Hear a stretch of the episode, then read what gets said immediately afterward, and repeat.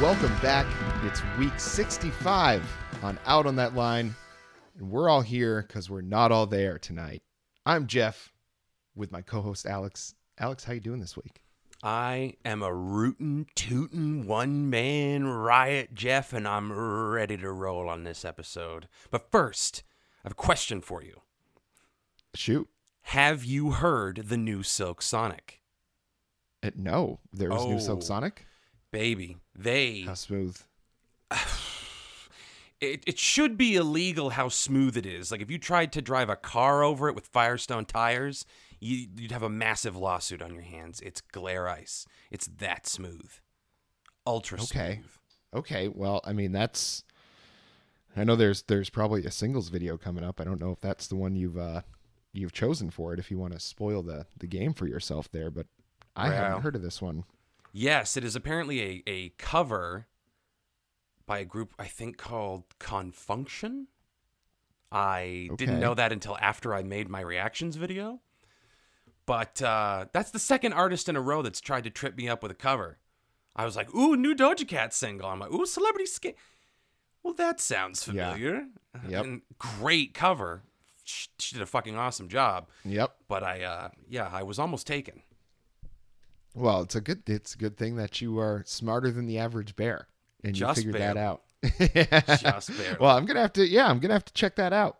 Um, I've liked literally every other thing they've done, so I assume that will remain the case. Absolutely. And they have us to thank for their massive success and popularity because we never shut the fuck up about them. So Yep. you're welcome, fellas. So, well, the reason I missed the Silk Sonic new single is because I was in Dallas. And can you guess what I was doing, Alex? I think you were visiting a girl, Jeff. I was visiting a girl, and her name was Kacey Musgraves. And, buddy, let me tell you, my first Kacey Musgraves experience, 10 out of 10. Really? Absolutely would recommend. So walk me through the set list. How much came out of what So- album? Um, so she started out, it was heavy on Starcrossed, but live, I like the cut of that album's jib. Okay. like very much lent itself to you know kind of big time light show arena sort of vibe. Like everybody she'd been giving out like these bracelets that lit up. So like the whole place was lighting up the same color during these things. The big screen in the back i think i sent a picture. Um the screen in the back was like it would always have these like silhouettes of her as she's singing. So it gave you the sense of this almost like an old grand ole opry like kind of screening like when they used to you know film them. Um, but it was also had like during uh, rainbow they had tons this huge laser light show all rainbow colors obviously. Um, it was just a very well put together show. You could tell that she is an entertainer now far more than she is you know just a songwriter. Um, but she played tons from golden hour. I mean rainbow was one of them golden hour um, high horse yeah i mean she played like she did the hits um, she did merry-go-round i mean it's a Mm. it was all around top to bottom a great show um, she did a cover of dreams by fleetwood mac she did yeah Really? yeah How'd she do good. with that? It was good. uh yeah quite good you know i think i think she's a better singer than than probably people give her credit for and probably better than i've given her credit for in the past Same. um you know but it was yeah excellent excellent show and she as always was looking fine Yeah, fine is the way to put it. I guess she's good looking. I guess she'll do. oh Christ. yeah but i got myself you know good and liquored up There you go. it was a great uh, valentine's day concert it was on the on monday night on valentine's day and uh yeah really uh great time good time in dallas didn't think i would ever say that Uh, I mean, shoot, chuck them up. I don't think there's many people that don't live up, there baby. that can say that. yeah Um, that's all. Did you pick up any uh, merch while you were there? Uh, so I didn't get anything. Um, uh, fiance the pod Marling, she got two shirts. Excellent. So I went out during one of the songs. I forget what song, but you know, I'd been, I had a few Modelo's, sixteen ounce Modelo's, no big deal. Um, you know, and I had to visit the facilities Sure. every now and again because of that. And so one of those times I went out and I was just like, hey, let me grab a couple of those shirts. Nice. And uh, yeah, Look at you. yeah, Had a couple drinks, saw a couple things, bought your gal Yes, a nice sir. shirt or two. yes, sir. It was uh, quite a quite a moment, quite a time to be alive. Awesome. Sounds like a good show. Yeah, it was it was excellent. I would uh, absolutely recommend that. Well, maybe not this tour because those tickets are like 300 400 dollars now, even just to get in at most of the shows. But Christ. yeah, we we thankfully got them like when they got released, so we p- paid regular price. I think it was like 150 bucks for for two of them. Uh, but it was nice venue, the American Airlines Center, uh, where the Mavericks and Dallas Stars Mm. play their sports contests. Um, yeah, just a really uh, really cool experience. Very easy experience in downtown Dallas. That's uh that should be a sequel to Fear and Loathing in Las Vegas. Too bad Hunter Thompson's dead. yeah, and just in the sequel, you got to pay for its valet parking everywhere you go, Ugh. so you better have cash on you. Ugh. Yeah, it was. Uh, you know, It's like New Jersey with the can't pump your own gas law. Fuck off. so. I gotta ask because you have Jersey roots, so you may know this answer better than than most people. Do you tip the gas like the pump attendant? Do you tip them? From what I've gathered, my family doesn't. Which shouldn't tell you anything. yeah, I was gonna say, well, yeah, that's maybe not the best. That best thing to judge unfortunately- doesn't answer the question. Yeah, Uh, I I wonder. don't listeners from Jersey, tell us: Do you tip the gas attendant? Is that something? I feel like that's worthy of a tip, right? But if you don't have a choice but to participate in that, does that count? Yeah, I mean, uh, that's tough. You know, they are getting paid to do it. Is it like a waitress type thing where they kind of need the tips because their wages are so low? Like, but I don't, I don't, don't they're know. not doing as much as a waitress. No, sorry, not to besmirch any gas station attendants in the New Jersey area. However- I don't know. I don't know what corner of the internet we're gonna piss off. I don't know where we're gonna find those, but I feel like you just shined a light on the corner of the internet where get New Jersey gas attendants Yep. that that really pick up their pitchforks when people talk about not tipping them. I feel like we're we're gonna have their asses coming for us. Oh yeah, subtle little dog whistle, and now they're now they're coming. well, uh, you know, before we get too deep into this show, and I realize we're already somewhat, we've got, you know, that first segment, pretty good chunk. Should we talk about what we're actually here to do this week? I guess. Sure. Okay. Well, we're going to talk about an album of music. and this one is from Big Thief. And I'm going to read this directly from the screen. Their new album, Dragon New Warm Mountain, I Believe in You. Yes. Yes. Uh, that's a very manageable title. I'm sure it just rolls off the tongues of music pundits everywhere. Yeah, and and you know, I had uh, apparently have never heard of Big Thief. Um, this album kind of popped on social media. I don't know if I think because you suggested it to me after I had already seen it be like pretty popular, and because you suggested it among a couple others, I was like, yeah, that one's been talked about quite a bit in the circles that I follow online. And okay, let's do it. So I thought there was a song in the past, and again, I tried to figure out what song it was and I couldn't, but I thought it was a Big Thief song. And so I was like, oh, I've heard of them. Like it was cool. Listen to this album and then listen to some of their past stuff, like the most popular ones on Spotify, and then some like just kind of random ones from the albums. I had never heard of this band before this point. So this was a brand new, fresh experience for me. And it's a it was a long album, so I feel like I got the full gamut of Big Thief, I would assume. Um, and there was definitely some pretty high points on this album for me, mixed with several. I don't want to say low points, just like boring points, I guess. I think that's the that's the unfortunate reality of the double album. I mean, obviously mm-hmm. that's not axiomatic. There are tremendous double and triple albums. See also George Harrison, but it, it can be done. But I think it's you're you're messing with statistics at that point. So mm-hmm. I it's kind of an unfortunate trap. But like you said, I I had a couple low points too, but not it wasn't about being like disappointed, especially because I mm-hmm. didn't have a super basis for Big Thief going in.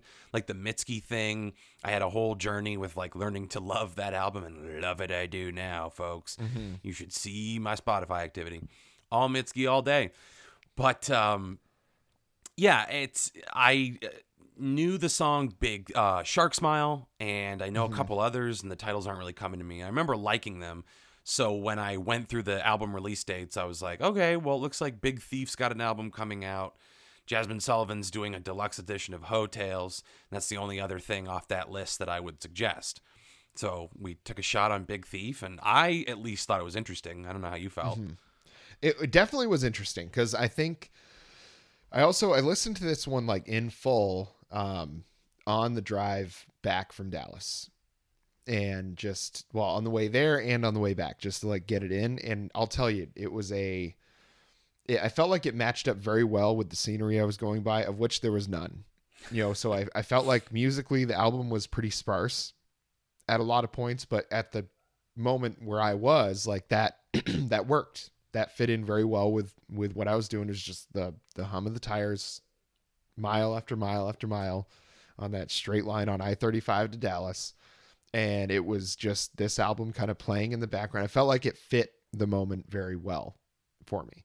Um, I because it was a double album and because there was not a lot of and I'm not saying that you owe like anybody any artist owes excitement and like is required to have a certain amount of like upbeat songs on an album or anything like that. I felt like there was just a lot of pretty slow songs stacked back to back to back and when you're in the environment where I was where it's just the same road until you can't see any further. You know, it's just a straight line, maybe a gas station, a factory, a warehouse, you know, just some random little ass backwoods town here and there. It's just like I felt like the first time through it kind of all blended together a lot Mm-hmm. because it was just like the scenery was all blending together. It was just a very singular kind of experience.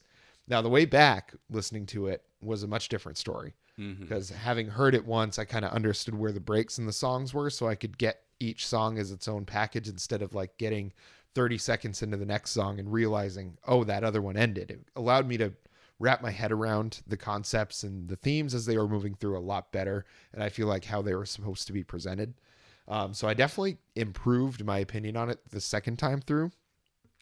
But as we get into it, and I'll tell, and I think we picked all the songs that I liked on this album. Like I'll just get get out in front of the of the ones like if I was to pick any, like you picked one that was Red Moon that was one of my probably my favorite one on the album overall. Really? Um, you know, so it was I think there was definitely a theme in the songs that I picked in that it wasn't the slower kind of songs. Not it was not that any of them were like super upbeat or or quick paced or anything like that, but it was just these were ones that were more traditionally I think in my wheelhouse and it happened to be like all the ones that we picked. Um, so what do you say we get right into it? So the first pick is from you is certainty. So we're talking about how this is very stripped down and and some of the songs tend to bleed together and they're not very upbeat and exciting. I uh, certainly feel that way about some songs, but a lot of them are exciting because of how simplistic they are. Like, I try to look at the album overall as the same kind of concept as the album art, which has a bunch of little animals. It's like an owl, a bear, a Tyrannosaurus Rex, and a bunny or something like that. Just like a crude, like pencil sketch that's all smudged. And it's just four friends chilling around a campfire. Mm-hmm. And I kind of tried to look at it like that, like a, a session of just campfire songs, a couple people passing around a bottle of fucking WhistlePig and a little left-handed cigarette or two and just hanging out under the stars sharing songs. And when i like got into that mentality i really started to enjoy this album mm-hmm. a lot. And the first like you said the first listen is a little hard to get your hands around but the second one is where you really lock in. And certainty was the first song where I really started to get a sense of like, okay, this is what this album is. Great flavor of Bob Dylan, Joni Mitchell, the band, Avetts, Fleetwood Mac, Strand of Oaks, Shakey Graves, John Prine. There's a lot of like influences in there, but it's not overstuffed. It's like very elegant in its simplicity and certainty to me typifies that attitude. Yeah, and I think this one too um and I think overall I get the sense of like they really skew between v- being very specific about what they're talking about and then also being very general. You know, it's like you either really relate and know exactly what they're saying or you might not get some of the stuff or might not connect with you. And I think this is one of the songs where they kind of got very specific. I mean, it seems like it's it's setting a scene. It's telling like a very kind of linear story, especially in the first verse, like name on the line, last request, pull the car over to find some rest, saying I love you, need to lie here, need to li- need to leave, living in the debt of make believe. You know, it's just you can envision this this picture that they're painting. It's not a general statement. I felt like they do a very good job when you really kind of dig in, and I think you're supposed to on this album. This is not supposed to be like you know you put it on just to like enjoy it in the background kind of thing even though you could because of how kind of dulcet all the sounds are on the whole thing but it's meant to have you dig in and take that and sit along around i like your analogy of the campfire and and sit along the outside of that campfire with your friends and take this in and understand and unpack these things and i really enjoyed this song in particular because the chorus was really good it was very it was very catchy chorus. You know, that's one thing they can do very well, and I think her voice lends her lends itself to that. It's very much that like kind of Houndmouth, like mm. kind of very indie, but skewing way more towards country indie mm-hmm. kind of voice. Um, you know, not like the indie girl, but there's that distinct kind of accent. They all do a certain way they say vowels and and the way they string the words together that connects a lot of dots throughout kind of that country indie scene and she definitely has that sort of voice. Um, it never gets to a point where I'm like, oh, it doesn't sound right because it always seems like they make it fit. And on the country song, she bends way more towards that kind of voice, and on the other songs where they're not so country, she gets away from that. She doesn't put that accent so heavy on it. So I think they do a very good job at kind of putting the right things in the right places on the songs to match kind of what they're trying to tell you. Um, and when they want you to pay a little more attention as they're kind of advancing a story and telling you something, that's when the music kind of gets a little more upbeat. And I feel like the rest of it is meant to almost serve as like your kind of just exposition. Like this is setting you up for the next big movement in the story. And I think a lot of the songs we picked were those bigger movements where it's kind of like, I don't know. Imagine uh, when you're playing Mario Kart and those little, those little uh, boxes you can run over where they give you the speed boost. You know, mm, it's like that's mm. what each of these songs kind of did for me, as because they're sprinkled throughout the album, and it kind of like launches you into the next little part where it kind of goes into a lull, and then you pick back up into one of these more upbeat songs, and then a little lull again, and it's just kind of I feel like it it does wave you through the story very well. And I, the more I listened to it, the more I liked it. There's some songs I'm probably still pretty lukewarm on because they just don't do much for me. But this was a great one to kind of the first one like it happened for you the first one that really did grab me on the album i heard this one i was like okay this is pretty good well it's funny you mentioned wave because this is a song that references like sine waves and particles which is the law of the natural universe. It's a mm-hmm. natural mm-hmm. thing. And then you have references to something like television. And that is a big recurring dynamic throughout this entire album the natural world and the artificial one. And it's not in judgment of either one. And it's not saying like you know oh well one's better than the other. It's just they've become so inextricably linked you live in a house that's built into a piece of land with trees mm-hmm. around it all of nature and all of artifice are mingled now and that I don't think this wasn't a concept album. It definitely wasn't. Again, it was campfire tales with your buds. But I did find a lot of thematic unity, which must just come out of the mind of the, the songwriters. But this was when it's like you said, this is kind of getting you used to that concept. And then you go on to your first pick, Blurred View, which is where we can kind of take the training wheels off, not as a dig to certainty, but we can we can kind of explore a new direction. Yes. And this one was like much more of an electronic song. You know, I think I picked this one because it was just so much different than everything else had been. It was, you know, this was what the ninth or tenth song on the. I mean, it was this was deep into the album, so you were getting already basically a whole regular length album's worth of this kind of one kind of music and then all of a sudden you get blurred view and this is what I was talking about where it's like those kind of launch pads where it's like you hit this spot and you're like, "Whoa, what's this?" And then you go back to a little more of the same and then they change your mind again. And it's just like they have these switches that they keep flipping. They're like, "Yeah, we can do a lot of different stuff and we've got 80 minutes, which is how long this album was. We got 80 minutes to do whatever the fuck we want." And they really did. And I felt like this blurred view kicking off towards the kind of back half of the album I feel like this is the start of where it really picked up for me. Um, I really enjoyed this song because it was weird. You know, there's there I don't know how there's a lot of ways you can describe this one. You can get very technical about you know whatever synthesizers or kind of beat machine they might have been using for this one, but I'll just boil it down to it was weird compared to everything else, and so for that reason, it was very interesting. Much more of a um, kind of tighter writing scheme as well. It was a little less of a storytelling kind of vibe and more of like a, a stream of consciousness kind of thing. And I really, I don't know, it really was a it was an excellent song in my opinion. It is a really cool song because, like you said, it, it's a way more cosmic sound. Um, and and immediately, like right out of the gate, it doesn't sneak up on you. It just hits you with this cosmic soundscape, and the the music doesn't change much. It it doesn't have a verse, a chorus. It just kind of barrels through in one straight line and doesn't change much musically because it's more about the repetition and the recitation of these lyrics and it's how they're constructed that give the song meaning because like you said it's not like i got really sad it's not luke combs when it rains it pours right which is mm-hmm. a pretty you know on the nose narrative. Um but you you get the meaning out of it by just the sheer repetition and the way that it's all put together.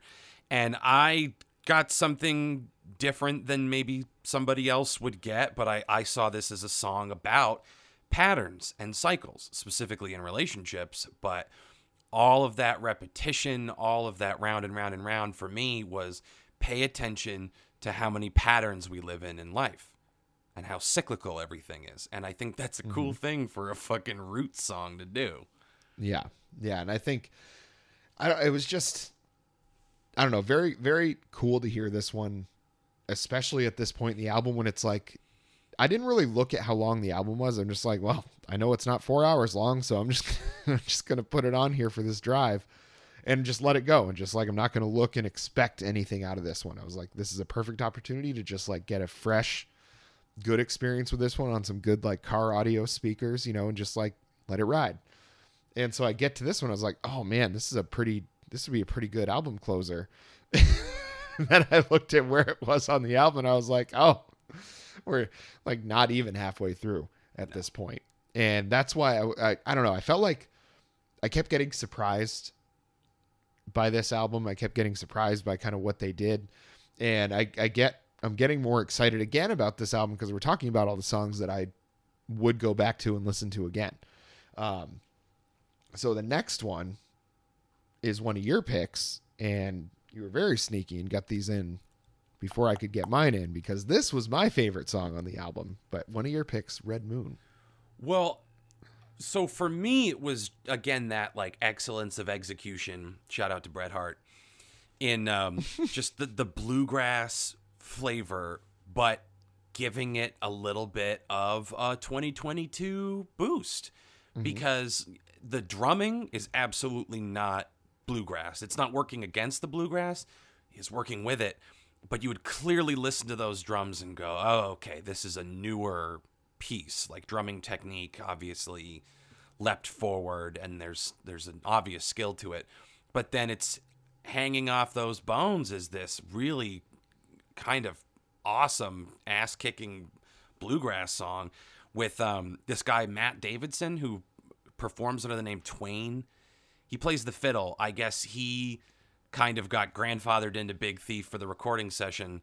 They did. Mm-hmm. They recorded in four different locations: upstate New York, Topanga, California, in the Rocky Mountains, and in Tucson. And Twain joined them in the Tucson sessions and I you immediately identify them. It's just like great lo-fi bluegrass with a ton of energy. And when you're spoiled mm-hmm. on modern bluegrass like Sturgill Simpson or something, this very much fits into that canon. I wonder, is there a way we can figure out what, like, which songs were written where? I think anytime you hear the prevalence of the fiddle, you know that that is the Tucson sessions. Other than that, I couldn't find anything that told me what came from where.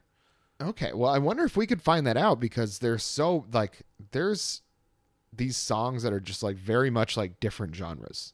Mhm. Like you know, there's and there's not a lot of stuff that they have in common with the other. You know, they really jump and shift from to different genres a few times in this album. I wonder if the different locations, like the songs that were similar, you know, like Red Moon and and Love Love Love and like the country songs. I wonder if those were, tended to be recorded all in one spot, and then the kind of slower, more brooding, you know, kind of more spatial songs were in one spot. You know what I mean? So I wonder if Yeah. the location had anything to do with the inspiration for different parts of the album. It's entirely possible. Um, I do know, fun fact, that they quarantined in Vermont for two weeks before they got cooking on the album. Oh, where in So- Vermont? Uh, I didn't say, just said the woods of Vermont. Oh, it was probably somewhere like Manchester or Killington, Yeah, gotta be. somewhere with some like big ass houses up in the Yeah. mountains. Hunker down in your compound. yeah. Um, yeah, I just I again, this is where I was really aware of the themes of the order of the natural world and the unending grind of modernity. Because nature obviously endures, it reincarnates, you know, a tree dies, a new one takes its place. Um, so that is its own perpetual motion. And then you look at our modernity and we are constantly moving towards new innovations and new technology and life starts to move a lot faster and that it's a it goes through a similar process of of life and death and rebirth as the natural world does but they're totally at odds with one another in theory. And Big Thief, their favorite thing to do, it seems, is to find a way to seamlessly marry them. So you get something like I was washing the dishes. So you do that in a sink, which is not a natural thing, using water, which is a natural thing, putting it in a drying rack, which was invented by man, but hoping that the wind will give you permission to dry the waiting for the wind's consent to dry the dishes. So it might sound like I'm just like looking for shit that isn't actually there, but it kept smacking me in the face the more I listened to these songs. It's everywhere. Mm-hmm. And what a badass way to say you chop some vegetables is I got the youngins wishing they hadn't made me cry. Isn't that- it's pretty fucking clever. Yeah, yeah. That's that to me. This that's why this one is my favorite song because it's the most like country song on the album. But it, it does things like you're saying, things like Sturgill Simpson does.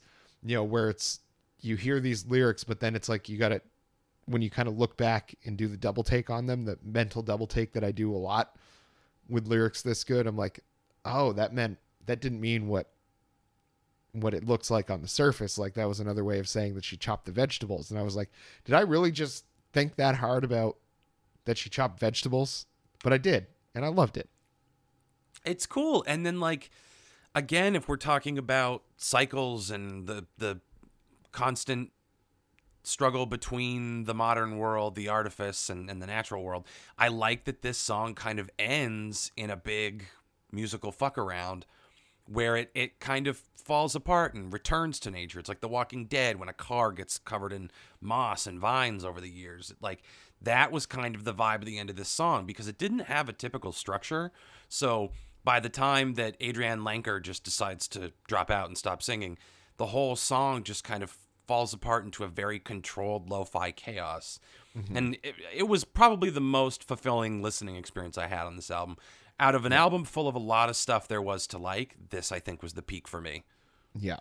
Yeah. And talking about going to the woods by saying, I'm going to leave town, there is someone to meet. She turns her head around a full 360. I mean, talking about going to see an owl, like I'm going out into the woods, I'm going out into nature. It's like just, again, a clever way of saying, a better way of saying, I'm going into nature to clear my head. Yeah, it's you know, great. it's like it's been said a million times, but someone said they're going to go talk to an owl. Yeah, that's I got to go see a man time. about a horse or whatever that is. Yeah. You know what I mean? Yeah, just excellent, excellent, excellent stuff. Um, Now the next one, another pick by you, no reason. Yeah, so this is again giving us a different flavor. This is very indie. It's shoegaze, but not quite as glossy as shoegaze, but it definitely has that kind of contemplative, floaty kind of feeling to it. Um, the vocals pierce the veil, and that's what kind of keeps it from getting too glossy, but it's definitely dreamy. Um, heavy involvement of the flute, which immediately gives me Marshall Tucker vibes. Buddy. Yeah, it I'll doesn't talk have about that in a second. yeah, it doesn't have that like from the bottom of your fucking guts Marshall Tucker howl vocally, obviously, but the flute, I mean, it it, it triggers a Pavlovian response in me. Um, great harmonies. The vocals were great. This I also heard a lot of like Gordon Lightfoot in this, and uh, it has a very positive message. Come together. You know what I mean? Mm-hmm. So I uh, I thought this was a nice little piece. Yeah, this one. So the flute immediately, same thing. Thought of Marshall Tucker band. So I was like, it sounds like dead on. I wonder if they got the guy to play the flute. So I looked up who it was. It was not the same. It was not the same guy from the Marshall Tucker band. It was a guy named Richard Hardy, and he has played the flute on a bunch of stuff, like ten Carole King songs. I mean, Oh, wow. he's played. He's played with some like really really high end people. Let's see. I'm trying to spot another one here. Um, because there's a bunch of like one offs. Let's see. Played a bunch with Soul Food, Sacred Earth. Um, I mean, he's just like he's gotten around, and he's a very accomplished. So they got in like as much of a heavy hitter flautist as you can bring in. they brought one in. Like this guy was was the real deal. I mean, he was on Tapestry for Christ's sake. Which I love that album. I am very Yeah. pro Carole King. I don't know about you. Yeah, I mean, I, I'd take her or leave her, but I don't. I'm not like against her at all. You know, All right. I enjoy the songs when I hear them. You know, Slightly better than your untenable position on Joni. yeah, that's that's not that's not great. And we we could dip into James Taylor at some point too if you want. If we're talking about Carole King, because I don't like that guy. Yeah, I'm not a big James Taylor guy either. Mm. Oh, it seems we've stirred up more controversy. As we are wont to do here on Out on That Line. Uh, but I, I love no reason that flute. If if for nothing else, it could have been an instrumental with just the flute, and I would have loved it because, it, like you said, it's Pavlovian. As soon as that hit my ears, I was like, oh, it just brings you back to just comfort, warmth, just a great, great headspace. And I, I think it's the lyrics are pretty good on this one. I, I definitely would have picked this one as one of my three if you hadn't. Um, but I just think that musically, this is where they really like they shined. You know, they they really showed they're like we're a tight ass band, and we're gonna make a song with a goddamn flute, and it's gonna be the sexiest thing you've ever heard, and it and it really was very good. Well, and it's like we've heard the flute mimic a bumble, a bumblefly, a bumble cocksucker. Trailer Park Boys fans out there. Um, it it it can kind of mimic the sound of like a butterfly and that kind of stuff. That very light, airy sound. So it was a really appropriate uh, uh, instrument to include in this because the whole song, in my estimation, is just about rejecting that there is any kind of solid ideology out there politically in the religious sense whatever we don't have time for ideology all we can see in front of us is each other so let's come together and enjoy this because it can go away at any time those are the only things we're sure of we've got each other now and it can all go away so let's come together and forget everything else and i fucking love that i think that's really really cool and they get it across in a very creative way with their lyrics Mm-hmm. Yeah, they they really do. And going into the next one, love, love, love, they kick right off with some of those creative lyrics. I already died. I'm singing from the other side. And that, I mean, if that, if just for that alone, I would have picked this song as one of my three. But it's the storytelling in this one. I can't help but breathe your love when I'm scared to die alone. That's when I call you on the phone to t- I tell you that I need your love. It's just you can feel these things that they're that they're putting through in this song, And this song is what third from last on the album. Yes. I mean, they buried this one way down there. And this to me is one of the best songs on the album because it's just like it's a country song, but it's more of a pop song. Like it's much more of like kind of acoustic, like indie pop kind of song. Um, and it just tells such a good story. It just has such a good melody to it. I really, really love this one. As soon as I heard it, I was like, how did how did they put this one this deep into the album? To me, this one was one that you normally put in the middle as you're like kind of crescendo before you go all the way back down. And I felt like this album was much more of a start slow and kind of ramp up all the way through the finish. Like it just kind of kept climbing and climbing, climbing all the way through instead of kind of settling back down like a lot of albums do. Yeah. Well, that whiskey bottle keeps getting passed around throughout the campfire as the album progresses. And this song, for me, kind of hits that sad, contemplative point that we all kind of hit inside of our heads in the evening. Now, I, full disclosure, I do not drink anymore. I don't not drink as a matter of principle or anything. I just don't really enjoy it like I used to. But I'll still do it. And I still remember what it was like. And I think we all know what it's like when you hit that point in the night where even when you're surrounded by people, you kind of disappear into your own head and have those weird little boozy thoughts. Mm-hmm. And that's what this song is for me. It's not about falling in love, it's about already being in love and you're fucked. You're so sloppy in in your expression of what this love means. You're not overthinking it. So you're really just saying what's in your heart. And it's basically like you know, I can try to pretend that I'm not into you, but I it's like you're the cigarette in my fist, she says. You are so hard to resist. It's when you you have no power to quit this person. So there's no point in trying to pretend that you can. Just let mm-hmm. them know that you know that you're in love and you're fucked. Yeah, this this to me was I, I don't I, I don't know if it was because I think the last song that I picked, I might like almost as much as this one, but it was definitely one of the real high points of the album. You know, just because of the, you know, kind of the the pictures they were drawing the whole time. You know, the way that you really could follow that because we've all been there. Like you said, everybody's had that point, whether it was drinking or not. Everybody's had that point in their life where they just kind of lose all control of of what they are normally able to do and and how they present themselves to other people and like this emotion has taken you over to such an extent that you can't control that anymore that it's just going to come out you know and it's going to come out in its pure unfiltered raw form and i think that's what this is trying to explain to us i mean the chorus is just love repeated a bunch of times at the end of the song it's just the refrain is love love love you know it's just constantly that's the only thing on their brain. So that's the only thing they can express. And I really like that it's just this kind of tunnel vision mentality on this song. The way they, you know, kind of pretty it up with the way they they make the verses like is just to disguise how single-minded the focus of this song is. And I really really think that's a cool trick with songwriting is to make it seem like you're not only focusing on one thing. They're kind of like weaving all around this main point. You're kind of following around as it goes, but it's always around that same point. And I think it's a really good trick when songwriters can do that and have you not get bored of it. You know, that you follow it the whole way through and that at the end you're just like, oh, well, that was a fun time. You know, that was a, a worthwhile experience instead of just saying like, oh, I just went in circles. You know, it's it's yeah. such a fine line between those two things.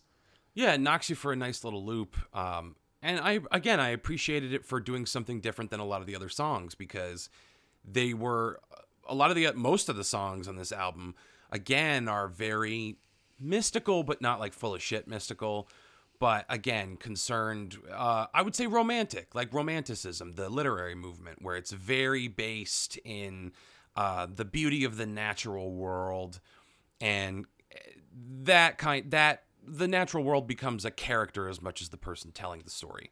So it does that a lot on this album. So I was I kind of liked to see a very human introspective sad kind of song. It was a nice little different mm-hmm. flavor for me. Yeah, and it was you know, kind of leading in, it was the third to last song on the album, but the last, the very last song on the album, Blue Lightning, was my last pick. And this one was such a good bookend to the album. Whether the whether the first track is considered, you know, you can consider that just as good a bookend at the start. That's another argument for a different day. Right now, what I'm talking about is the end of the album, Blue Lightning. It really kind of just drives the point home where it's either kind of the whole album I felt like was kind of leading up to this in a lot of different ways that it's going to end at some point. How you handle that end is the important thing. And I think this is about communicating with the person to understand like where do we stand? Like as this this moment in time is ending, are we together in the next moment in time or is this dead now? You know, and I think that sort of maturity and and I think it's protecting themselves. I think it's insecurity that that causes this thing because you're worried. You're not sure that things are going to continue. You're insecure about that fact, so you have to talk about it. But I think the maturity comes in the ability to talk about that, to communicate with the other person about what your needs are and what their needs are. And I think this song is a great representation where the rest of the album if you if you could have just looked at this as like this person's just going insane inside their own mind about how they're supposed to feel about all these things that are going on. I feel like Blue Lightning kind of cinches it all together, ties it in a nice bow that the whole time they've been doing this, they've been well aware of all these different places mentally they were going because they knew they needed to get here at some point. They knew those were all the steps and here is where they ended up. And now it's time to ask the question, does it go further than this? And no, it doesn't because obviously beyond it being the last song on the album, the whole song is about endings. It's about mm-hmm. the end. Humans have this in, this instinct towards a sense of permanence, right? We don't want good times to end. We don't want to grow up. We don't want to grow old. We don't want people to leave our lives. There's a lot like change is one of those things along that like I've said earlier in the episode, it's intrinsic to the natural world and to the artificial one. Change is the only thing you can count on. It's coming. And there's this really beautiful line that I want to draw everyone's attention to to prove my point here. So it's it's uh, verse 1. Blue lightning was an autograph signing up the sky. To the question that I had to ask, she only answered, Why? Angelia took the photograph. The moment had to die. Years later, like an epitaph, we read it and we cry.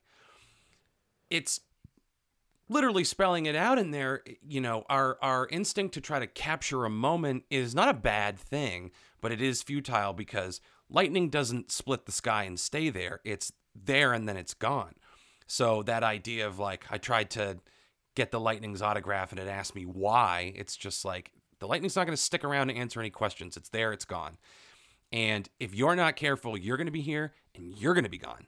So, yes, you can try to capture something in a photograph, and that's a memento. That is a, a powerful reminder of the experiences you've had, but you'll never live in that experience again. So, make sure you enjoy this because you don't know when you're going to get the next one, and you don't you don't know what's coming after this. Mm-hmm. And it is, I don't know. It's it's it seems like it should be easy, right? Like this is such a normal concept. You know, everybody thinks of these things, but to express it like this, I think is why everybody was so excited for this album. You know, and I think songwriting like this is why Big Thief can do a double album and and have it be as popular as this one has been. I don't know what the sales numbers are or anything like that, but I mean, it did hit my timeline on Twitter, also on Facebook. I mean, it was a lot of folks tweeting at Pitchfork was all over this one. Stereogum was all over this one. Um, you know, it just seemed like people were ready for this one, and then they dropped. And it's whether, however you feel about the kind of other songs on the album that we didn't talk about, those slower ones, however you might feel about that, doing a double album at all in this day and age, in the age of streaming, takes some balls, takes some big old brass balls to be able to do that because you're asking people to sit down in the age of instant gratification, to sit down for an hour and 20 minutes and take in this album. And, you know, there's, I, I assume plenty of people that do that. We do because we do this every Wednesday. You know, we, we signed up for this, but the regular person that would listen to normal length, big normal length Big Thief album, do you think they're going to come to this one and listen to the whole thing, I think they do. I think when you have the strength of songwriting and especially because the way they ramp it up towards the end, you know, I think overall it was a good a good experience. So I'm going to say stream it on this one because for me, I would go back and listen to a lot of these songs. I'm not sure I'm going to go back and listen to the whole album all the way through again, but there was a lot of songs on this I did enjoy quite a bit. It and it's it's a mood, as the youths are so fond of saying. It's definitely a mood. Like sitting and listening to it for an hour and twenty minutes is an activity, and you need to be in the right frame of mind to really get a lot out of it. So yeah, you can cherry pick some of the singles. They released like nine of the songs as singles. Um, you can cherry pick some of those singles. I think some of them are better than others. Um, and that's fine. That's a fine way to like consume this material and get a sense of what it is. But I would recommend at least once sitting down, setting aside the time, pour yourself a little drinky poo or whatever, and and just like luxuriate with this. It's a really easy listen. You'll notice we didn't talk a ton about instrumentals or structure because I don't think they were too worried about instrumentals and structure. It really kind of seemed more like an idea, not a concept album, but an idea based album. And and uh, uh, the equivalent of a Richard Linklater movie. You're just chilling out with your friends, shooting the shit. And I appreciate an album that functions like that. Mm-hmm. I couldn't do it consistently as a genre or with every album I experience, but I really appreciate this one for just being unpretentious, uncomplicated, and fun. It's just, it's there. So I would say stream this one. Yeah, and I would definitely do it with headphones. What I'm going to re- recommend to mm-hmm. you folks, do it with headphones on and not while you're driving across the vast nothingness of the American Southwest. Just do yourselves a favor, do it with headphones. Yeah, that's a that's a smart idea because the first time Yeah. I listened to it, I think that's part of why I was like, uh, you know, because I wasn't getting the full effect. But once you toss the cans in, it's it's a much different experience, a much better experience. So I would agree with Yeah. you, Jeff. Yeah, for sure. Well, did you have anything else this week, Alex? I don't think I do. I got some. I filmed a shit ton of reaction videos today. I went like and got way ahead of the process, so I have Okay. lots of fun stuff coming out. You'll All right. Well, drop. how do uh how do people find those reaction videos, Alex? You can find us on YouTube. You can search hashtag out on that line, but I will also let you guys know that we crossed either the viewer or subscriber threshold to get a custom URL. So we are oh, now, shit. yeah, dude, we're youtube.com backslash out on that line. Oh shit. We fucking did it. We're not just a bunch of scrambly numbers anymore. We got a Hell custom yeah. URL. Hell yeah. I hadn't noticed that that had happened. I do check every day. I think we're up to like 108 subscribers or something like that. So, I mean, we're cooking. and I, we we're closing in on uh, sixteen thousand listens. I mean, what can I say? That's Frank Zappa would be very proud of us. Almost forgot him again. we were nearly there. it just hit me like a ton of bricks. I was like, holy, holy shit! You haven't said Yeah. Frank. Well, we're we can give a little PBS uh little tagline here. You know, we're only at 108 subscribers because of listeners like you. Mm. So please continue donating your time. You can find us on Instagram. You can find us on Twitter. You can find these podcasts wherever fine podcasts are sold. You can even find them all on that YouTube page Alex was telling you about, which is now just youtube.com backslash out on that line. That just flows off the tongue. I mean, just rolls. It's just beautiful. Just felt like melted butter coming out of it. So we have a lot of different playlists on there. You can search for just those. You can go to the main page and just start at the top and work your way down.